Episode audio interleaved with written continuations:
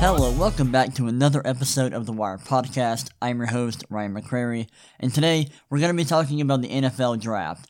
Uh, I'm not going to be talking about NFL Draft prospects, I'm not going to be talking specifically uh, about the prospects that will be drafted in the upcoming NFL Draft. Uh, I'll do that soon, I'll start that. Um, I'll start doing deep dive analysis of each prospect pretty soon. Uh, but today, I want to talk about my NFL draft philosophy. Um, I recently, yesterday, was it yesterday? I think it was actually two days ago. Um, I released an article on my website at thewiresports.com. You can go check it out. Titled "The uh, NFL Draft Philosophy Part One: The Art of Team Building and the Draft." And so I'm going to be re- releasing a few of uh, a few articles in this series, the NFL Draft Philosophy series, where I talk about my philosophy around the NFL Draft. I talk, I'm going to be talking about different concepts um, and ideolo- ideologies surrounding the draft, give my thoughts on them. Um, and today, I wanted to start out with uh, team building in the draft. And, uh, and in my article, I talk about three factors uh, that I believe teams should and do consider when making their draft picks. And uh, you'll see me put this to use when I make my final mock draft uh, before the actual draft happens in around in like April. Um, and so I'm going to be talking about this, but I think the art of team building. This is a, this is a huge thing in all sports, not just football. Um, in, in all major sports in America, team building is a huge part of that. And team building is really just constructing a roster. Um, and, and, that's really it. Just constructing your roster, whether that's through free agency, whether that's through the draft. Constructing your roster is what I think of when I think of team building. Um, and in the series, I, am looking at it through the draft and not really uh, free agency. I'm looking at it specifically through the draft and how you can uh, how you can go through the process of team building by drafting prospects. Um, and, and I think that teams and people overlook team building and they overlook a lot of important factors in, when they make decisions. Um, and the first thing I want to talk about is uh, is positions of need. Um, I talk about this in my article. The first thing you have to consider um, when making a draft selection is what positions you need to fill. Now, this seems like a simple concept, uh, but I, I, think it can actually actually be the opposite, um, because it doesn't just boil down to whether or not you have a good player at X position, or it's not just okay. Well, my I have I have a bunch of positions I need to fill, but my least talented position is this position, so I'm gonna draft that position. It's it's that's not how it is. That's not. It doesn't just boil down to that. Uh, there are more factors that you have to consider, and on you have to look at the age, talent, and contract situation of every player on your roster. Um, and, and this goes into payroll management. And I believe that payroll management is immensely important when determining um, when just making decisions in the draft. And I think it goes, and this can go overlooked, and, and it often does. Um, but this is also a huge part of determining your positions of need. Um, teams, teams have to become familiar with their salary table so they can make smart decisions uh, that will impact their franchise in a positive way for the future. Um, and, and if you, if excuse me, if teams plan ahead they can draft players that give them flexibility for the future. They can draft players um, that'll make future decisions easier for them. And and I think that's a huge reason why payroll payroll management um, is so important. Uh, and for, for example, last year the Carolina Panthers drafted Derrick Brown, a defensive tackle out of Auburn. Um, I believe that the Panthers should have drafted an offensive tackle uh, with the seventh pick. and they had guys like Mekhi Becton available, uh, Jedrick Wills, Tristan Wirfs. If I were them, I would have taken either Mekhi Becton or Tristan Wirfs because uh, in during the offseason before the draft, they traded Trai Turner, a young offensive guard, for Russell Okung, an aging offensive tackle on an expiring contract. And if they drafted an offensive tackle instead of Derrick Brown, they would be able to let Okung walk this upcoming offseason, uh, which would allow them to draft a quarterback without the pressure of providing him a quality offensive uh, lineman or offensive tackle. And, you know, they don't have to draft a quarterback, um, but I think that with um, now that they have a new coach, um, and I forgot his name. Who's their coach? Let me look it up. Panthers head coach. I'm forgetting his name. Uh, Matt Rhule. Uh, with them bringing in Matt Rhule last year, uh, I know that they just signed Teddy Bridgewater. Um, but Teddy Bridgewater is a solid quarterback. He he's reliable, but he's not a good quarterback. He's not a great one, and he's certainly not elite. And if the Panthers want to be contenders, which I assume they do because um, they've addressed their needs on defense, um, you know, they gave Teddy Bridgewater some weapons. They got him Robbie Anderson. Um, they made some some big moves, and, and I like what they're doing there. But if they want to become t- contenders anytime soon, uh, they should probably look to draft a quarterback in this year's NFL draft. Um, and, and, and but that becomes a, a, a harder decision to make now that they've because they selected Derrick Brown because they don't have that flexibility on their offensive line, and and they they might be forced to re-sign Russell Okung. Um, and you can probably see where I'm, where I'm getting at uh, with payroll management. If they would have taken this into, into account, I think they would have been would have made a smarter decision.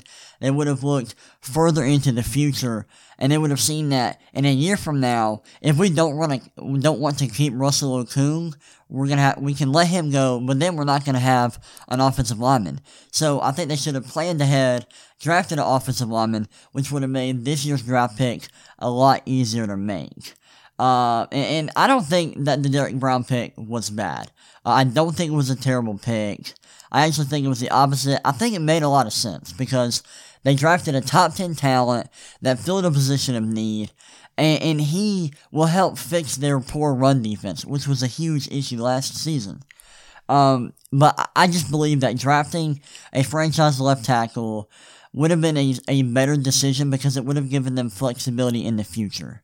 Um, and, and this just shows that keeping track of your future free agents, uh, just managing your payroll, um, doing those two things will greatly improve your draft results and, and it will help you make smarter decisions. Um, so I, I and this is a I don't, this is a new concept. Payroll management um is not new, but it is not talked about by anyone. No one talks about it. It's a concept that is uh, underlooked or overlooked, and, and it shouldn't be. Like, it's a huge part of making decisions. Um, and, and I think that if you if you just plan for the future, and you don't make short-sighted decisions, and you look at your payroll, you look at who your future free agents are going to be, and, and you ma- manage your salary cap in an, in, in an intelligent way, um, it can really improve your ability to draft quality players. Uh, the second factor I want to talk about is positional fa- uh, positional value. Um, once you figure out what your position of needs are, you need to determine what position you want to actually draft. And I think you need to look at positional value. What positions are more more valuable than others? And uh, offensively, I think obviously it depends on scheme. It, like defensive positional value really depends on scheme. Uh, offensively, it does in a way, but I think uh, in, in, in the modern game of football, uh, a, a majority of teams have the same identity offensively. Uh, they're they're pass heavy. They rely on the quarterback a lot. Now some don't, like the 49ers uh, and the Raiders. They're they're kind of outliers. They they got a, a strong running game, Um, they got a, a good quarterback, but not one that's going to win you a game. Um, so those are outliers, but a majority of NFL teams are super pass heavy. Um, and they rely on their pass game a lot. And so they need an elite quarterback to be successful. And so for that reason, I believe the quarterback that, that the quarterback position is the most valuable position in football. Um, because uh, the the quarterback position it can it can raise your team's floor and also extend their ceiling. And even if your defense is bad, or you don't have the best weapons or the best offensive line surrounding your quarterback. If your quarterback is elite, you can still win games and you can still be very successful. Um, think of Patrick Mahomes. In 2018, the Chiefs, you know, they weren't like a a an elite. Ro- they didn't have like a super great roster. Their defense wasn't good at all. I mean, it was one of the worst defenses in the league. Um, offensively, they they were by no like they were good offensively. He had good weapons. He had Tyreek Hill. Um, Travis Kelce was there. Uh, Kareem Hunt. He had some nice weapons. But when you look at what he had defensively, that wasn't a great team. Um, and, but they still were competitive. They still went toe to toe with the Patriots in the conference championship, and they and they were like they were one Dee Ford offsides away from being in the Super Bowl. Um, and I think they they would have had a good chance to um, to beat the Rams that year and to win the championship. So you look at that, like elite quarterbacks can make up for your deficiencies everywhere else on your roster. So, in my opinion, they are the most valuable position on the offensive side of the football. And honestly, they're the most valuable position in football.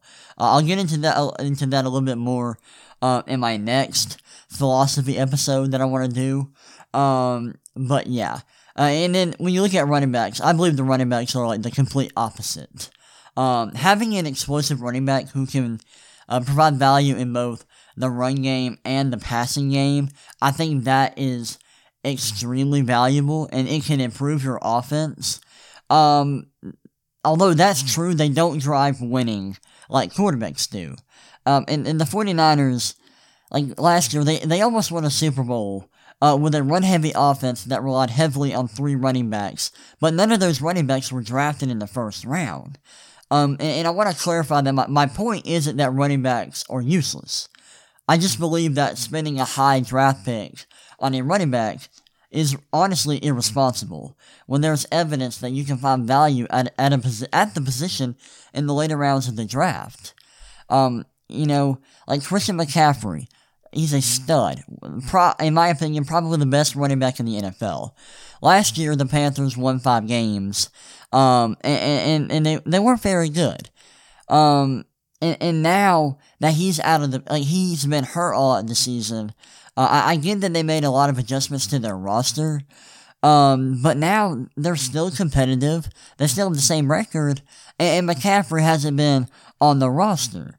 So I, I just think that running backs that make a lot of money, who are super talented, they're good. They can improve your offense. They can make your offense more versatile.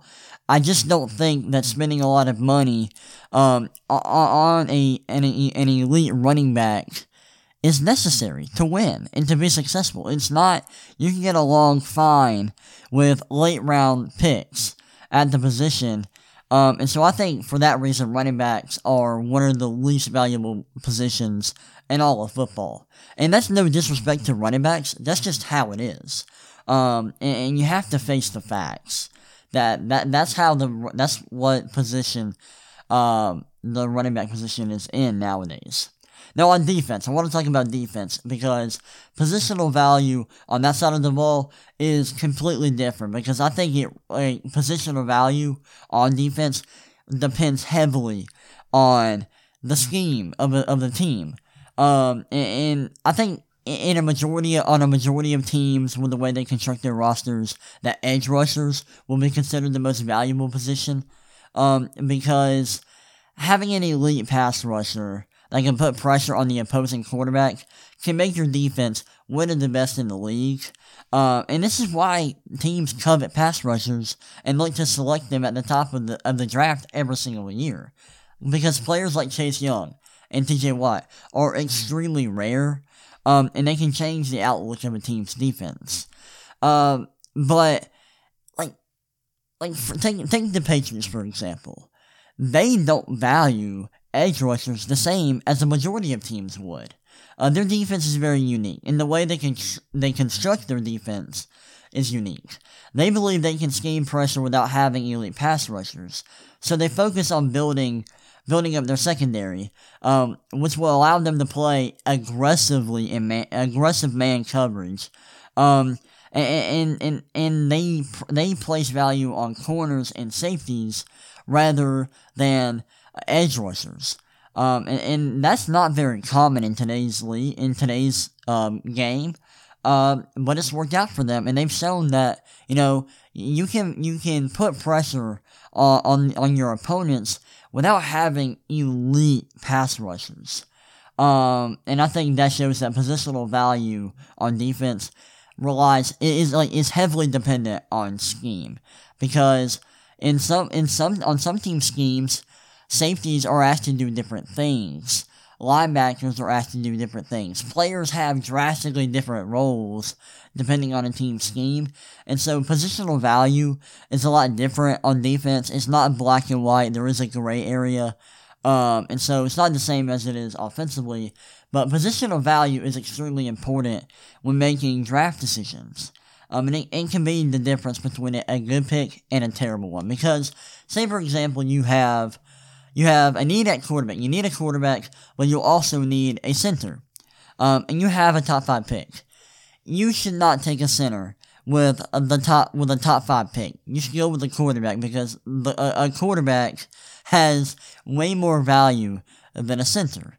Um, and, and if you have a top five pick and you're choosing between a receiver and a running back, I would say go with the receiver because um, receivers, although they are kind of similar to running backs, where you can get value in the later rounds, having a guy like Julio Jones, Tyreek Hill, Michael Thomas, having an elite receiver um, is extremely valuable and can help out your quarterback, especially if you don't have an elite quarterback.